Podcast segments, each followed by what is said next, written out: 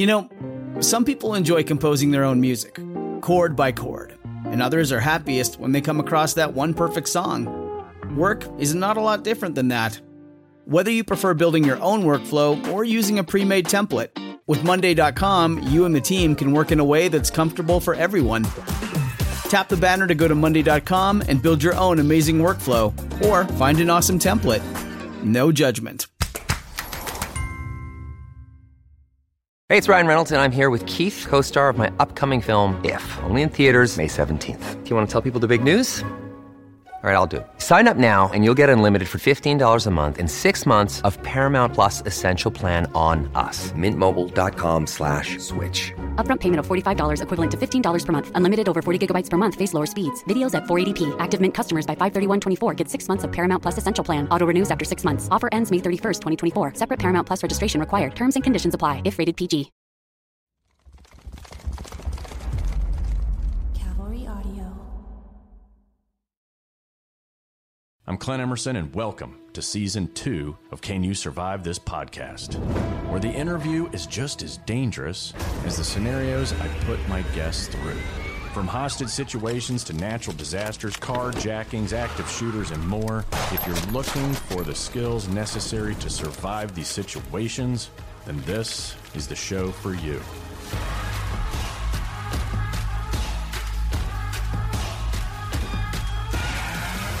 Thank you for listening to another episode of Can You Survive This Podcast. Today, I have a contributing editor at Men's Health Magazine, a columnist for Outside Magazine, and professor at the University of Nevada, Las Vegas.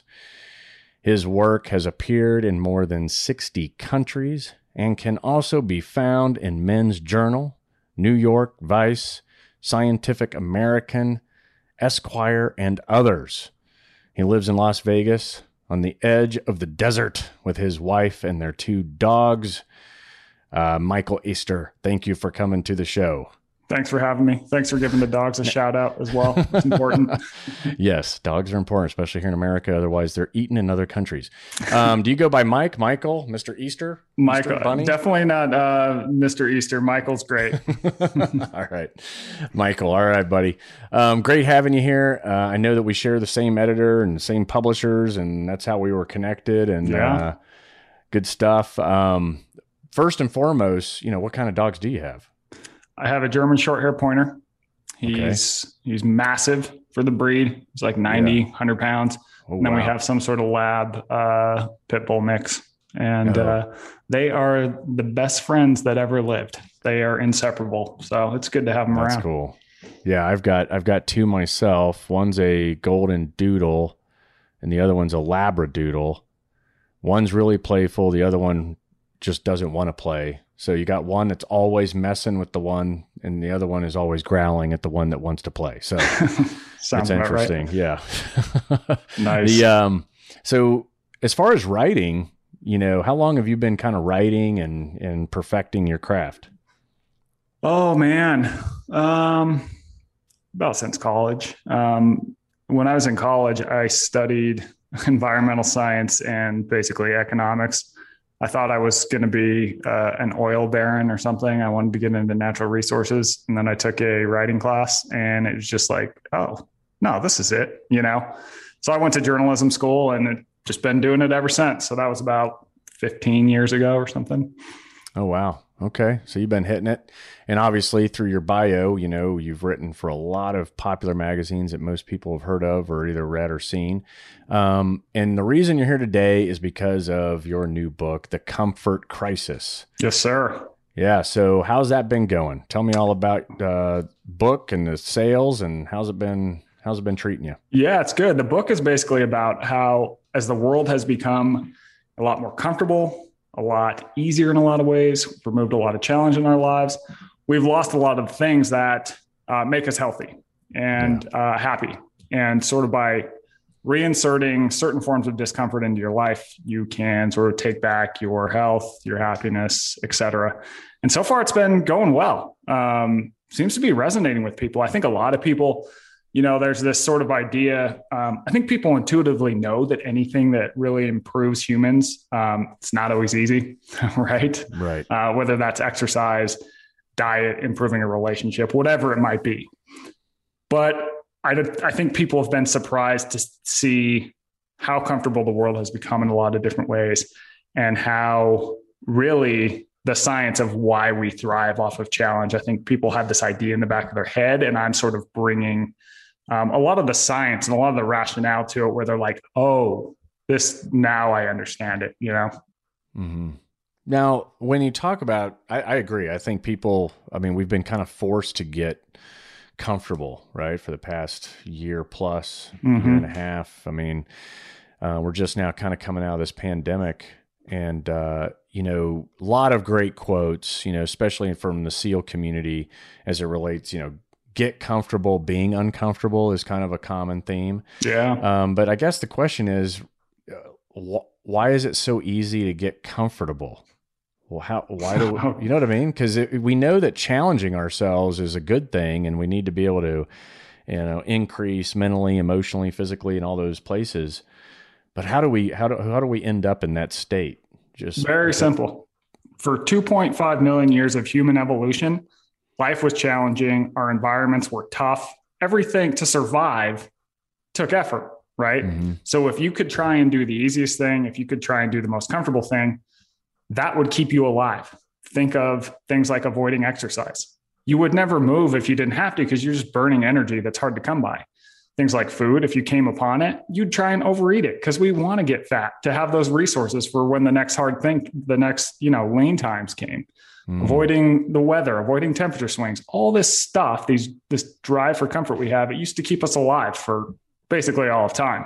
Yeah. Until we our environments switch to those of comfort because we, you know, the industrial revolution happens. We start to make life easier, more effortless, uh, because it makes sense from an evolutionary perspective, right? But now um, life has become so easy and comfortable that we've sort of become victims of our success in a lot of ways. So think about how we've engineered movement basically completely out of our days. Like a lot of people could take a thousand steps and survive if they wanted to now, right? yeah. If you want food, there's like a million different options, and it's yeah, just delivered to your front door. Yeah. yeah, delivered. You don't have to work for it or anything. For work, we sit behind desks, you know, and this is all great. I mean, you know, we're surviving, right? But are we mm-hmm. really thriving? So you start to see a lot of problems with this and things like the obesity rate, um, chronic disease rates, uh, even things like the the mental health crisis we're having. You can you can tie this to the fact that people aren't challenged in fundamental ways that teach them something about themselves. Yeah. No, I I've got a question. Do you have you watched uh, the series Alone? Yeah. yeah. Okay, so in what you're saying, and it, for those of you that haven't watched Alone, you should. I mean, it's a it's basically taking different contestants and they place them in these very uh, you know extreme environments. Um, each season is a different location, and when they show up to their site, there's literally a big Pelican case full of camera equipment, and that's it. And then they have to, and then they get to take ten different survival tools, um, and and then they're on their own, and the strongest wins. So whoever stays the longest wins. There's no set timeline, nothing. It's just day one. You've got your 10 tools, you have your camera equipment. I'm guessing the producers and people probably give them a list of things they have to do every day so that they have plenty of content to create a TV show. But um, they literally are, you know, they build their shelters, they get their fire going, they st- and then they start getting food. And what what you said resonated so much about we try to burn less calories and do the the path of least resistance so that we can then survive which is interesting because that's exactly how the show ends up every single time where people are trying to save calories, sit around and do nothing so mm-hmm. that they can just last one more day on the four berries and the one fish they caught. And then yes. they do it again the next day. They sit around and they eat that one fish and the four berries just so that what they're playing a game and they're they're not really I mean, true survival means you're looking for help. You're trying to get rescued. There's other things going on. With them, they're Yeah. just trying to survive each day, which means they're just being lazy because Yeah, totally. they don't want to burn the extra calories, right? I mean, it almost goes hand in hand with what you were saying. Exactly. Well, think of exercise. Exercise is this thing that we made up, right? Like exercise didn't exist until like 100 years ago when all of a sudden people are like, oh, we seem to have these health problems that are tied from the fact that like our lives no longer force us to move.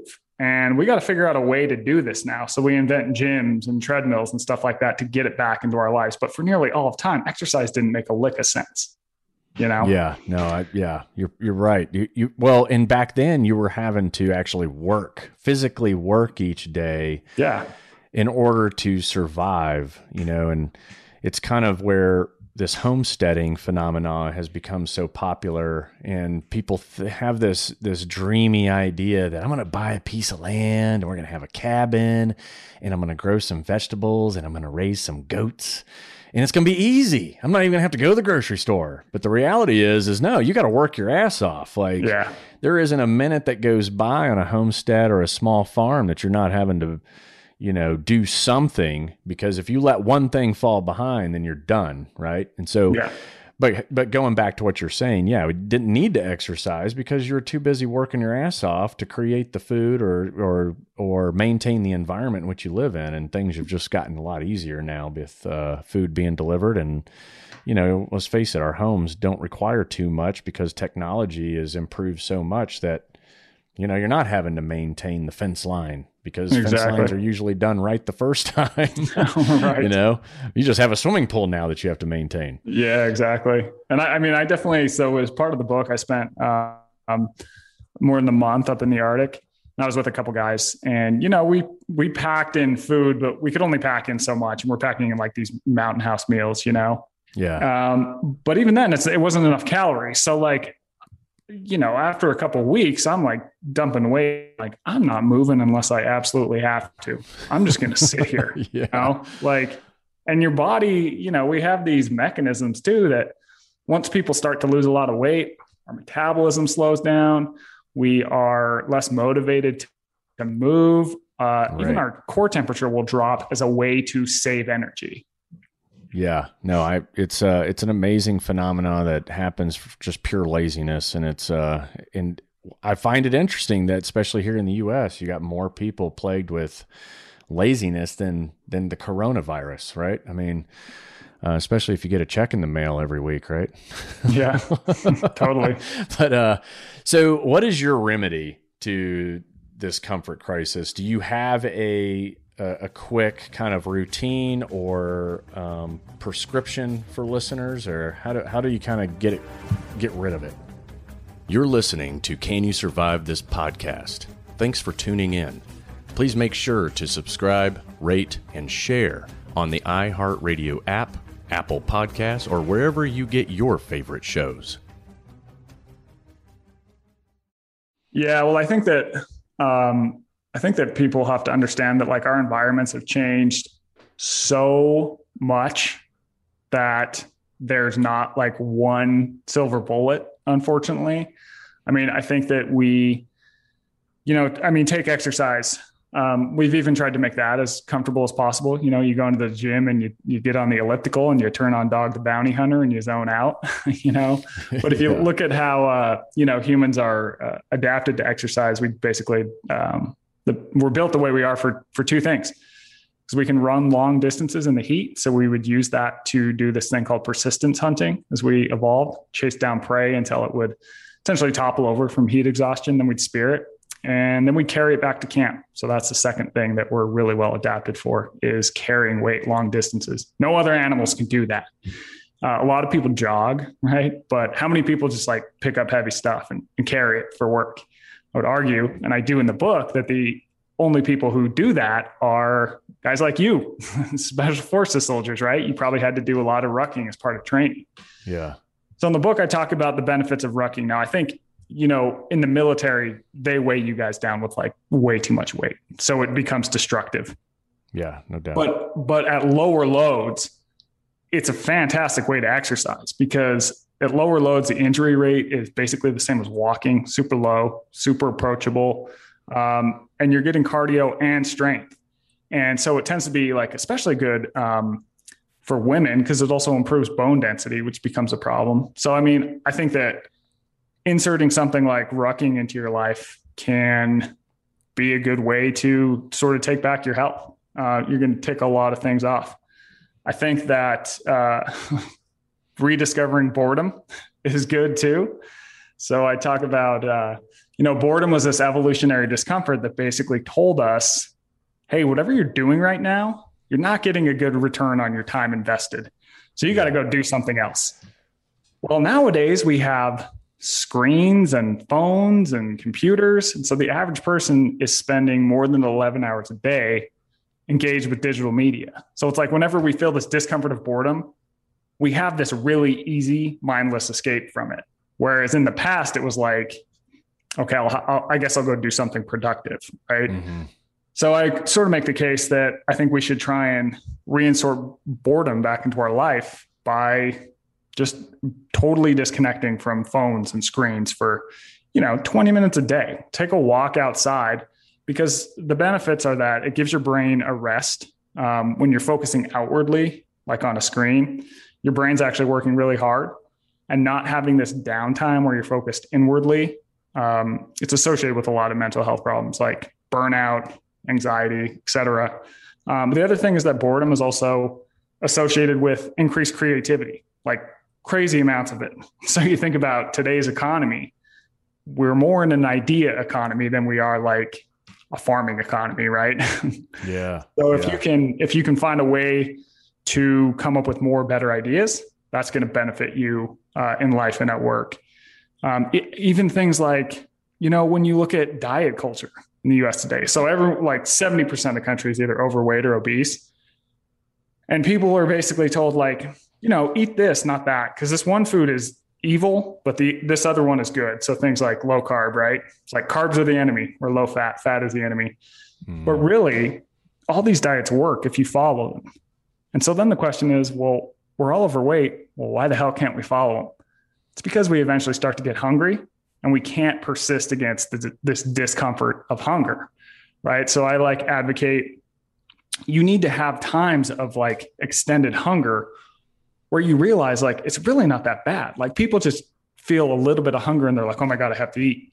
Right. Mm. And it mm. sort of backfires over time. So, I mean, on and on and on. I identify a bunch of different ways, but I think those are yeah. a few that kind of give you a taste.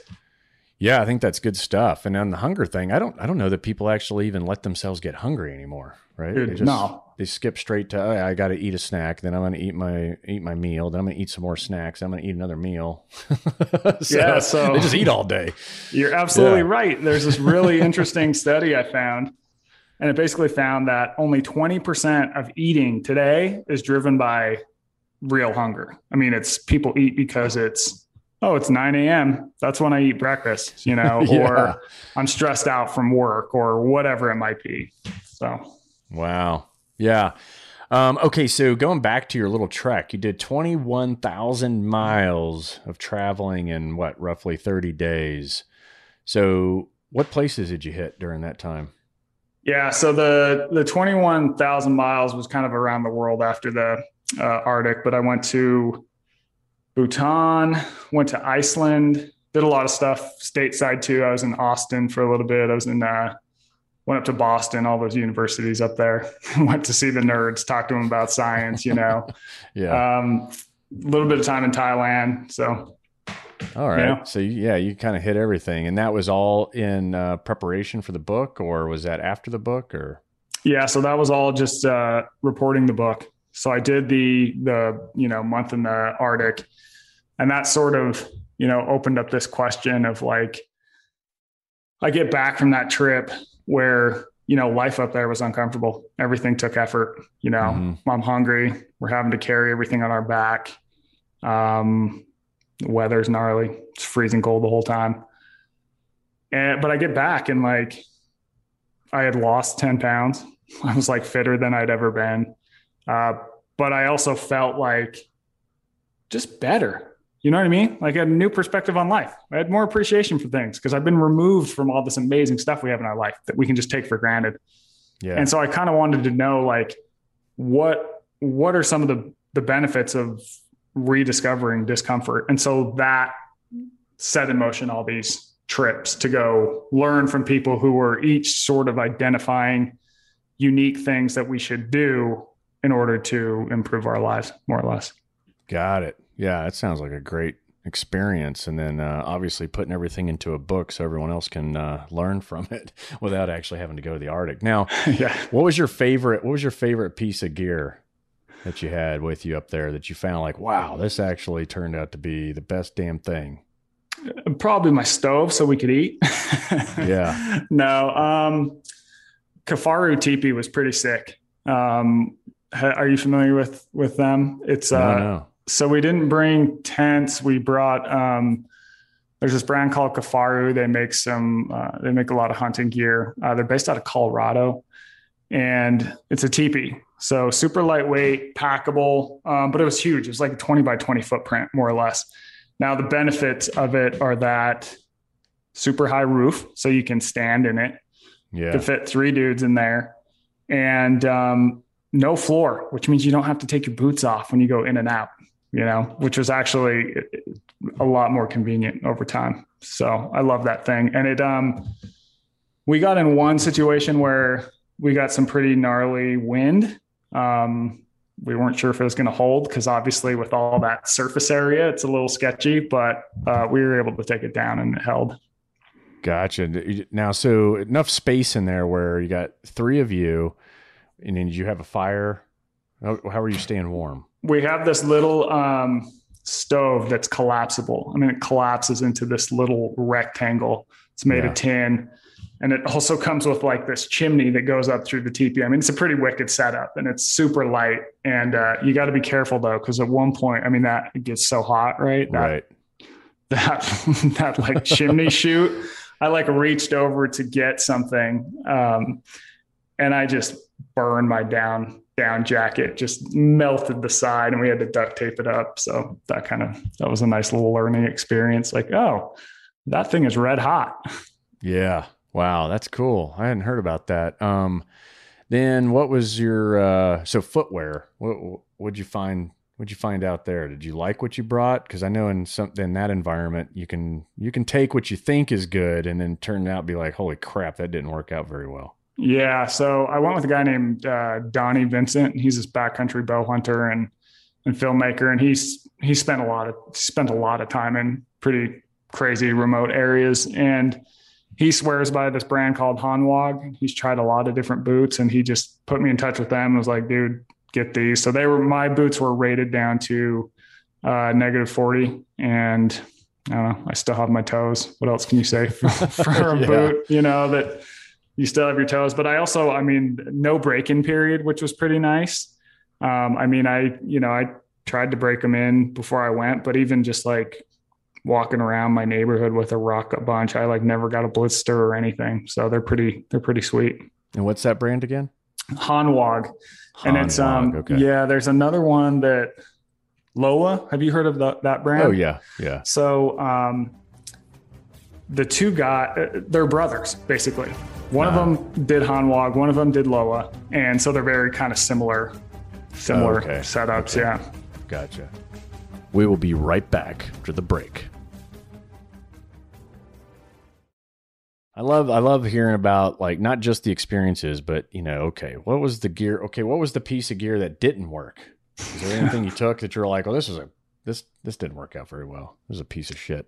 well, I'll tell you, I like I brought a camera that, um, you know, like a real camera. I shouldn't have brought that. Like, it was just such a pain, and it just weighed me down. And like, I didn't, it- you know, just even getting it out was a pain that I just, I wish I would have left that at home. But Oh, okay, yeah. I will also say that, you know, I'm up there as a journalist, and there is a uh, brand of notebook called Rite in the Rain that allows you to write, you know, even if it's raining, if the thing gets wet, it won't, the ink won't smear, um, that kind of thing. So I used a lot of those. I brought like eight of those little notebooks up with me, and I would get it with, uh, you can get different colored uh, flaps on them, you know, Mhm. covers. and I would get orange so I could find it in the pack pretty easy because you know a lot of my job would be having to like take a note really quick, you know. And for Yeah. pens, I would use um, Fisher Space pens because you know I don't have to worry about them not writing. So I just brought a bunch of those as well. Yeah. See, that's good gear. Good tips. Um, okay, so turning back to comfort crisis, the comfort crisis. Uh, I guess you know you already mentioned you know having discomfort is a good thing, right? Because it makes you appreciate what you got going on. It relieves tension, um, prevents the burnout. Yeah, it lowers risk of different diseases and kind of keeps you healthy, right? I mean, Mm-hmm. um, so what is the what's the I guess the most uncomfortable thing that you experienced through all this that really kind of I mean you got the cold right Yeah. was there other things on top of that you started to realize I mean you had hunger and cold but was there any of those unknowns that all of a sudden there was a big spotlight on it Yeah, I think that there is a couple. Um, I mean, one of them is just, you know, one night, one evening, I guess we've gotten pretty far from camp, and um, the tundra. If you if you've been up in the Arctic, it is terrible to walk on. I mean, it is just it's like kind of mucky and soft in some areas. It's covered in these things called tundra tussocks, which are these kind of basketball sized um, balls of this dense grass, more or less. So it's like you can either step in this soft stuff that, you know, sucks your energy away, or you can, you know, try and rough it on these like basketball shaped things and hope you don't roll an ankle. So, you know, it's like a mile out there, it feels like five on, you know, a normal sidewalk or whatever. it's equivalent to trying uh, just to compare to people who haven't it's like soft sand right Yeah. Yeah. Yeah. soft Yeah. sand like your, every- everything sinks and all your energy is sucked out in every step Yeah. Yeah. Okay. You nailed it. Um, we got relative because we were um, up there hunting and we had uh, followed this herd of caribou and they skunked us, but then we're pretty far from camp and we had to, you know, make it back, make it back to camp. And we were pretty far away. And I mean, I was like spent at the outset of this return. And I mean, I didn't want to keep going. I was like, oh my God, this is terrible, you know? But then you have this epiphany. It's like, up there, you can't quit. You know, I mean, it was like we had started the day and it was like negative 20 when we started that day. damn And it was going to be that cold overnight. So it's like, if I were to just call it quits, I mean, you freeze out there. Right. So it's mm-hmm. kind of like this. Oh, not to mention a rescue plane can't land anywhere near where we were. So, I mean, there was literally no option but to keep putting one foot in front of the other. So I think it's like, you're marrying the physical with also the psychological like oh. Right. Which um you know you mentioned alone before and i do feel like the rate limiting step for a lot of the people in that show they might have a billion different skills. They might be the best at making shelters in their backyard but they get up there and they just flip out because Yeah. there's so many different stresses that get thrown at you that you simply cannot really train for if you're just doing stuff at home, you know? And um, I mean, I definitely learned that for sure. yeah And then I would say, I would say the other thing is hunting. I'd never hunted before. And so this isn't a physical thing, but this is an emotional thing, right? It's like, I didn't want to, I didn't really want to cross that barrier. What I, you know, what I presumed would be a pretty heavy barrier. Um, but I did. And it was definitely hard at first, but then I kind of had this realization as we were breaking the animal down was like, man, you eat meat like every single day. And never Yeah. before have you like gotten sort of been out of shape, upset about that. But here you are now and you're, you know, feeling something. It's like, well, what's up with that? So um definitely made me appreciate, you know, the meat we have the meat that we have easy access to now and Right. sort of gave me more appreciation for that. wow yeah yeah we see it the post processed version you know and it's uh, yeah. you don't see the actual living animal. Um, but it is amazing how, you know, most of your hunters out there, the really experienced ones, they will use that animal from from its its nose to its tail, every aspect of it, it gets used. Nothing is wasted. And that's Yeah. uh, that's the part that amazes me. It's not just the meat. I mean, it's like every aspect of that animal gets used in some form or fashion. Right? Yeah, yeah. We Yeah. took everything uh, that we could. The only thing we left, uh, I mean, we even took the rib cages. The only thing we left is the spinal column and uh, the innards, which we just left for animals out there. Because I mean, it's hard for it's Yeah. hard living out there. So, like you know, the next day, um, there were ravens everywhere. We saw a grizzly on the kill who was, you know, eating the stuff that we left behind. So, Yeah. Well, it's important to separate the innards from the meat as quickly as possible. I think that's field Yeah. dress. That's the field dressing 101. Um, wow. That's yeah, it sounds like a great great a great adventure. yeah, definitely You was. know, what I what I think's funny is most people look at like a TV show like Alone or even going and doing what you did and it's once again it's like with the homesteading stuff it sounds romantic almost like it's uh it's this fantasy and adventure all combined together and and then once you actually get in it you're like wait a minute this isn't exactly what I thought it was going to be like there's a little bit more to it right This is slightly harder than my job as an accountant was. yeah. Oh man. All right. Um so the book it's been out what for it's been a couple of months now? yeah, a couple months now. Yeah. Uh so where can people find it? Uh, anywhere books are sold, it's on Amazon. It's at Barnes and Noble. It's you just Google the comfort crisis, and you'll have options there. And what are there are you working on another project or what do you got going on now? Yeah, I'm going to start working on another project. I actually have to go um, down into the Bolivian Amazon for a while in a couple weeks for another project. I'm book project I'm working on. So that should be an adventure. It'll be a little warmer down there though, which will be nice. yeah. Yeah, a little more humid too. Um, all right. Well, because you like adventures and uh, you know, the world of survival kind of sorta, we've got our hypothetical scenario for you. All right. okay. Are you ready for this? Are you ready? Can you survive this podcast? Uh, I don't know, but I'm going to do it. Let's let's go. Let's go for right. it. We will be right back after the break. Okay, so for this scenario, you've uh, you're taking a trip to a cabin in the woods to get some in- inspiration for your next book. Uh, the cabin's really nice, all right, um, but the woods are spooky, like woods are, uh, and you're alone. All right. Uh, so you've been working at the cabin for a couple of days now. Um, you wake up one morning and decide that you're going to take a little walk. All right.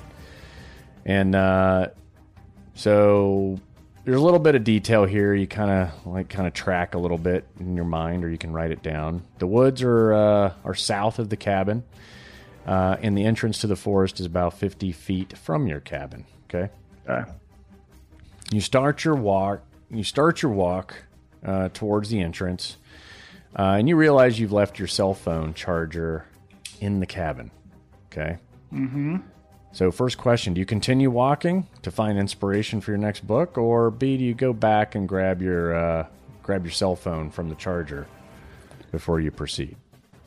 Um, I'm to It goes against a little bit about what you write, but also It does. It does. But I'm gonna I'm gonna bring that. But you know what I what I do is I I turn it off though. That way I have go. it just in case. And uh, but I'm also not annoyed by it if I'm not in a treacherous scenario. Yeah, there you go. I like that. It's the happy medium. And I believe this scenario, I'm pretty sure as we go through it, um, a really, uh, uh, we, this is, we're putting you up against an author that uh, we've had on. I don't think his episode has come out yet, but uh, for uh, Jack Carr. Are you familiar Okay. with, with Jack's uh, work? Yeah. Uh, yeah, so it's kind of the same uh, scenario. So we'll see if you do better than Jack. Um, okay. So yeah, B. B is correct. Um, you go back to the cabin and uh, you grab your cell phone. Good idea. Because you know, being alone in the woods, yes, it's scary, and uh, you might get far from home, and you might need uh, help in some form or fashion. Because we know, uh, you know, a broken ankle, man, that can uh, that can change the dynamics of everything. And so having having having nine one one might be helpful. Um, so you walk south for a while. The forest is uh, is beautiful. You kind of lose track of time, um, but you're pretty far from the cabin now. Suddenly, you slip on a rock, tumble down a hill. Uh, you hit your head. And you're almost knocked out. You see stars, but that's about it. So you're still conscious, which is good. Okay. Uh, you come to your senses, and now the sun is nearly gone, and it's getting dark fast, especially in a forest. Right? It's always dark in the forest. Yeah. Um, So you turn on your trusty cell phone, and it has no service. Do you a start sprinting back towards the direction you came from, or b collect some supplies and prepare to hunker down for the night? Well, if I am disoriented, I am going to say that sprinting in the woods may lead to being clotheslined by a tree. So I am going to go with uh, I'm going to go with B if I don't have service. B. Yeah, correct. Good. And uh, you are correct, and I was wrong. Now that I've read the second one, now I go, oh, wait, this is not Jack Carr's scenario. okay, so scrap that whole part. You're just going on this alone. You're not going to be competing against any other prior guests. Okay. Uh, no. Um, oh, yes. So, yeah, collect supplies and prepare to hunker down. I mean, a head injury is a head injury, right? And, uh, you know, it's not a good idea to uh, trust your senses or yourself at that moment in time, and you got to take it seriously. So, um, and and not to mention, it's getting dark, right? So we don't want to be uh, cruising around in the dark, um, unsure of uh, what's going on with ourselves. So it's tough to tell what direction you came from, um, and uh, you could just make things worse for yourself. So you need to prepare to hunker down for the night. So you gather some materials uh, to get a fire going. Do you A, collect some dry pine cones, pine needles, and dry leaves? Or B, collect some damp leaves and some large logs? I'm going the dry stuff. Yes, A, the dry Nice. stuff. Large logs don't just catch on fire unless they're part of a forest fire. But uh, large logs, it's it's difficult to just light a log on fire. Yes. For those of you that's never tried I- it. I tried it all my years as a Boy Scout. I was like, I want to make the go. largest fire known to man, and it, it didn't work out well. It always has to start small, right? So pine needles and uh, anything coated in sap, right? Sap is highly flammable. Uh, those are all good ways. Uh, making a making a fire, you know, for those of you that don't know, you gotta you gotta start small and let it grow uh, naturally from its smaller, drier stuff to the next level size, to the next size, to the next size, right? It's not rocket science, but you can't just take your lighter and start trying to light a log on fire. It's probably not going to work out for you. Um, okay, so you pile up the uh, you pile some sticks up into shape of a teepee, and uh, you know there's lots of lots of different kinds of fires out there. You get lots of kindling. You kind of put it up underneath the little teepee, if you will, of sticks and branches, and then you let it. You light the inside, and it kind of the inside will light, and eventually the bigger stuff will light, and then before you know it, you got yourself a fire. The fire burns upward. Um, lighting from its lowest point gives the flames every opportunity to climb. Um, you know, there's no overstating the importance of uh, tinder and uh, kindling because those are the things that really get you going. And uh, so, with the fire going, you have accepted that you're there for the night. So, do you A, curl up on the ground next to the fire and get some sleep, or B, build a lean to next to the fire and sleep in that? I have two thoughts here, and so I'm going to have to make a choice. Yeah, yeah. One, I don't want to be too close to the fire as I'm sleeping. Now, at the same time, my lean to, I'm going to go with a lean to. Okay. Yeah, of course. If you have the ability to build a shelter, you just should, regardless of the time you're there, because weather could change in a heartbeat. Um, it's at least somewhat of a barrier protection from you know animals and insects and everything else. And uh, probably the most important thing, which lends to your book, is that you have to be doing something. So you might as well build a shelter, right? Keep your brain active, keep moving. Moving means you're staying warm. Um, yeah, there's a lot of reasons to build the shelter, and uh, I think you, yeah, you definitely picked you chose wisely. Good. Um, so you pile up some branches and some foliage onto your lean-to. Uh, basically, for those that don't know, a lean-to is is the, basically one of the simplest shelters you can you can build. You can literally take a branch, find a long enough branch, strip it down, and then you're going to place it across from basically one tree to another. And then now that becomes a support beam. And then you're going to go find a bunch of brush and you're going to lean it against the support beam. And on the opposite side, you can kind of tuck yourself up in there and you've got yourself a very quick makeshift shelter. Now, you can also do this with 550 cord and a ground pad or uh, a tarp. Tarp. That's Yep. the word, tarp. And you can do the same exact thing. So you can do lean to that's with more of your natural setting, or you can also use just off the shelf products and do it. Um, but they're good for a short stay and they're easy. So morning comes, you made it through the night. Now you need to figure out how to get out of there, right? So your cell phone still has no service and you need to get moving. Remember, the cabin is north, all right? So do you A, move in the same direction as the side of the trees that has no moss growth, or B, move in the same direction as the side of the trees covered in moss? oh man, this one's gonna. This one is a coin flip for me. Well, here's Well, the other first of all, this only works in certain areas, all right? So keep Okay. that in mind, listeners. It's, Here's uh, what I'm a gonna- general rule. I'm gonna write down to uh, switch phone carriers first. Make a little personal note in this cell phone that doesn't have service. Yeah. Then I'm gonna flip a coin and start walking. Uh, what's the answer? Yeah. All right. So we'll take it as uh, you didn't know that one. That's all right. We'll strike one against you, but you're still doing good because we're halfway through this this nightmare of an adventure. Um, B. Move in the same direction as the side of the tree that actually has moss. Right. So there's a lot of uh, environmentals that come into play here, um, but you know, generally speaking, moss growth moss growth can indicate, you know, north due to the to the mosses. Uh, it's sitting in the shade is the simple way to put it, right? And so, um, the shade is what promotes the moss growth. And so, in certain forests, certain woods around the globe, and usually in the northern hemisphere, is the other piece of the equation here. Um, you can follow that rule, or at least you know use it as a stepping stone to going in what you think is the right direction.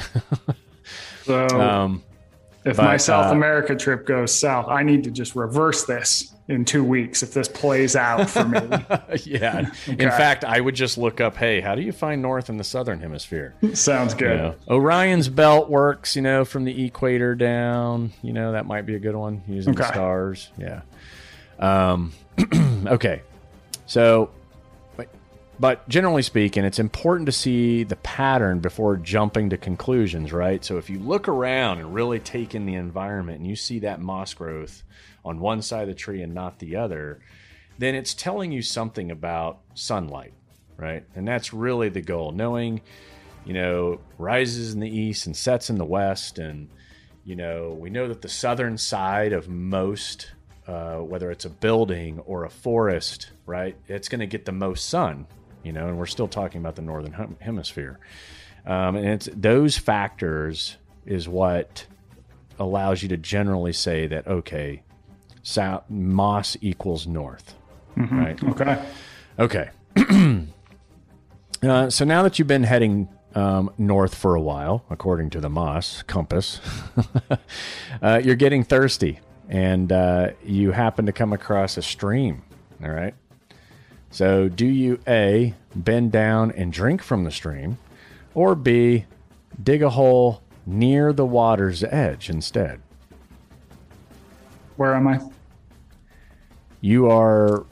You're, you, you basically found a stream Okay. You're heading north, Uh, and you can either drink directly from the water in the stream, or maybe dig a hole I'm gonna at the dig. edge of the stream. I'm gonna dig. I hate to say Dig. I, I broke this every single day in Alaska, but I I I felt a little safer way up there. Um, Yeah. But I'm going. I'm going dig. I mean, you are at the top of the stream up there. I mean, right? I mean, by the time you're in like Canada or even Colorado, a lot of stuff is peed in the water by the time it gets to those points. It is 80% urine at that point. yeah, so I think when you're in the Arctic, it's safe to say that, you know, it's probably pretty safe water to drink. I mean, is that true? Did you find out that that's somewhat true or, or what? Yes, we had uh, zero problems with that. Now there was at one point where we um, there was a beaver dam upriver, so we avoided that stream and just simply went to one that was coming off a glacier. There you go.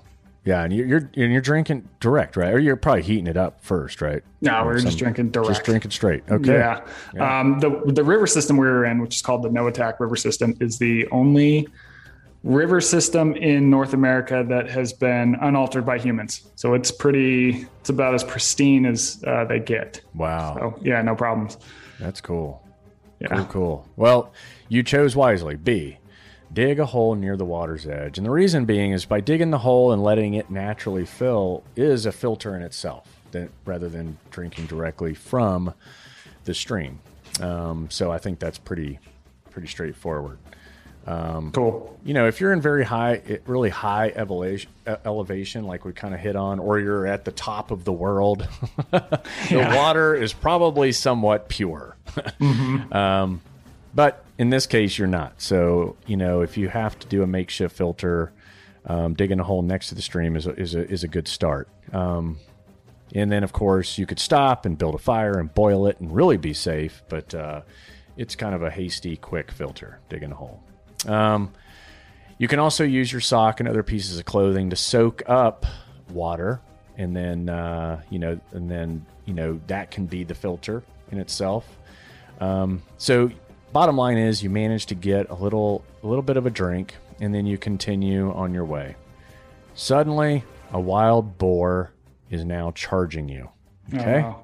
So, do you A, kick the boar in the face, or B, uh, let's put this a little more, let's make this a little more entertaining. You, uh, you happen to be near, you're obviously in a forest near some trees. Mm-hmm. Um, so you, you quickly jump up, grab a limb, and pull yourself up into a tree. So kick it in the face or jump up and climb a tree. Well, since I can't guillotine it, I think I'm going to choose tree. tree. Yes. Uh, yeah, boar, what they call the hood, its head and its hood, um, which is the thicker coat, the shoulders, the neck. I mean, you're talking about some bullets can't penetrate that, right? That's a tough animal. It's a tough animal, and kicking it's going to do you no good. And uh, You're going to break your do s- foot and Oh, piss yeah, off a boar. That's right. So uh, yeah, it's it takes a powerful round to uh, penetrate that cape in the head of a of a boar if that's all you have to aim at. Now, of course, you know its belly and uh, all of those other softer areas that you would be aiming for with a rifle. Uh, you're basically going to be avoiding the cape. So anyway, um, yes, good idea. Climb the tree. Um, so you know boars also it's good to keep in mind boars can get you know six feet ish so they can get big right That's so then you need to make sure you go up the tree high enough so that it can't still reach you Okay. um, and uh, so yeah just keep that in mind all right so the boar runs off because it's bored it couldn't get to you and it couldn't chew on your feet um, and uh, but now you're unsure of which way north is. So now we need to figure out which way north is again. So do you A, head in the direction of the side of the trees with the most branches and leaves and overall growth? Or B, head in the opposite direction in which you see the most branches, leaves, and overall growth? to head north, To head north, yeah. I'm going to go with the least branches and trees. So you're going to head in the opposite direction. Opposite direction Okay. of all the branches and trees. Got it. Okay, so that is correct. Were you just guessing, or did you know that? Uh, I sorta? guessed based on the sun, based on the direction of the sun.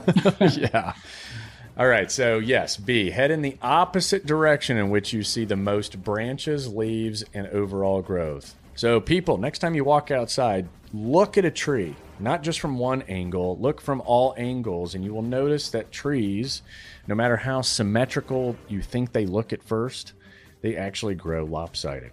Okay. And the reason being is because of the sun, like you mentioned, right? That's a good tip. Everyone, everything, we're all growing towards the sun's movement, right? And you have to keep that in mind. And you'll notice the same with uh, trees and bushes and you know anything, anything else that relies on the sun. Um, so, because of that lopsidedness, um, the side with the most branches and leaves and growth is the southern side of the tree. Okay. Um, because that's like we talked about rises in the east, sets in the west. So the southern side of everything or anything is going to get the most sun. And so naturally, that's going to be the side that it, it leans towards, which means the opposite is north. Or at least it's a general rule. Once again, All Unless right. you go to the, and then when you go to the southern hemisphere, things may change. Flip it. Okay. Yes. You continue on your way and you see a cell phone. Now you see the cell phone now has service. Sorry. Nice. Um, do you A, text message several people and let them know where you are? Or B, call someone and let them know you need help? Uh, I'm gonna do text message because that is more likely to get out than a call. I think. That is, I, I, I I'm with you. Um, SMS, the green bubbles. If you're not, if you're an iPhone user, uh, green either means you didn't go through, or it got sent as SMS. Um, and SMS is has the ability to get out. It, it- it can travel, um, even remote areas. Um, but a phone call will ensure that there is a sense of urgency and that you actually got that voice to voice. So your battery is full, right? Because you, kept it off. You turn it on, it has no signal. Now it has a signal, and you have the ability to call someone. Um, getting that voice to voice and getting that sense of urgency would be a good idea because in text, sometimes you lose that. That So I would say- Yeah, mm-hmm. both of these are kind of correct, but I would say your battery and signal dictates. If you had low battery, then yeah, SMS all day long because that's not going to use up that much battery to, to you know send a lot of exclamation marks and the word fuck, right? Yeah. so, but uh, you got lots of battery, you might as well call and say, Yeah. "Hey, I need help. I don't know where I'm at. I've got I hit I've got a head injury. Uh, I, can think I've been that. going north because the moss was talking to me down the road there. And Yeah. anyway, yeah. So if you have the ability to call someone, you should and uh, get that. In, so let's go with B. All right, go Okay. with B. I can see that. I can see that argument. I like it. It's uh yeah, the text is you know someone may not see it for a couple of hours, and that would suck for you, right? Yes. All right. So here we go. Last question.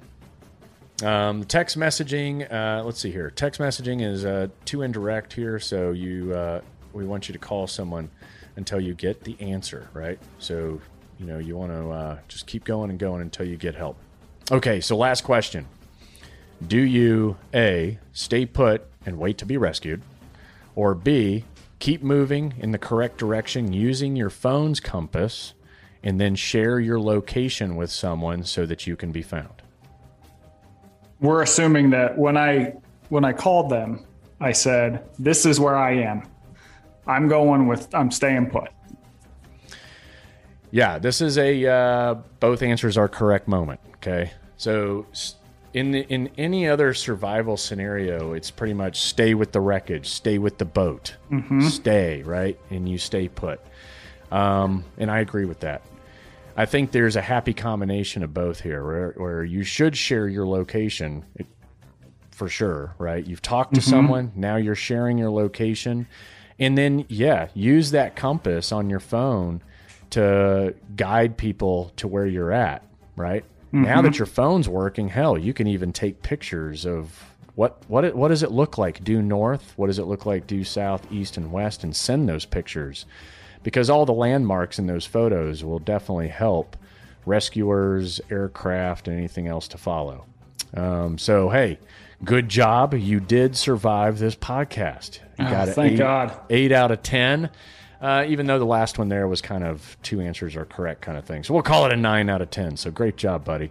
8.5 seems fair. yeah. Um, I hoped you learned a couple of things. I hope that everyone listening learned a couple of things. Um, and uh, yeah, keep your cell phone with you. Technology is great in survival situations. Even if you're just trying to get away from it, you should at least keep the phone with you at the end of the day so that you have that lifeline. Um, so let's give our listeners uh, where they can find you, buy your book. So, well, we talked about the book thing, but where can they find you and uh, keep track of you and everything you got going on? Well, now that I am now also a moss whisperer after doing this uh, podcast, um, you can find me at uh, eastermichael.com as my website. And in terms of the the socials, I'm on Instagram at Michael underscore Easter, and the book is available wherever. It's called The Comfort Crisis. So it was fun. Yeah. The Comfort Crisis. There you go. Go pick up a copy. Get yourself out of whatever lazy ass routine you're in and uh, take some of Michael's advice. Go to the Arctic, hump around, build a teepee, kill a caribou, whatever. Um, and like I always say, keep it simple because crisis will complicate the rest. And thank you for being on the show, buddy. That was a blast, man. Thank you. Can You Survive This Podcast is a production of Cavalry Audio and iHeartMedia. Recorded live from a secure location here in Dallas, Texas. Produced by Brandon Morgan, Jeff Apple, and Clint Emerson. Executive produced by Keegan Rosenberger and Dana Brunetti. For Cavalry Audio, I'm Clint Emerson.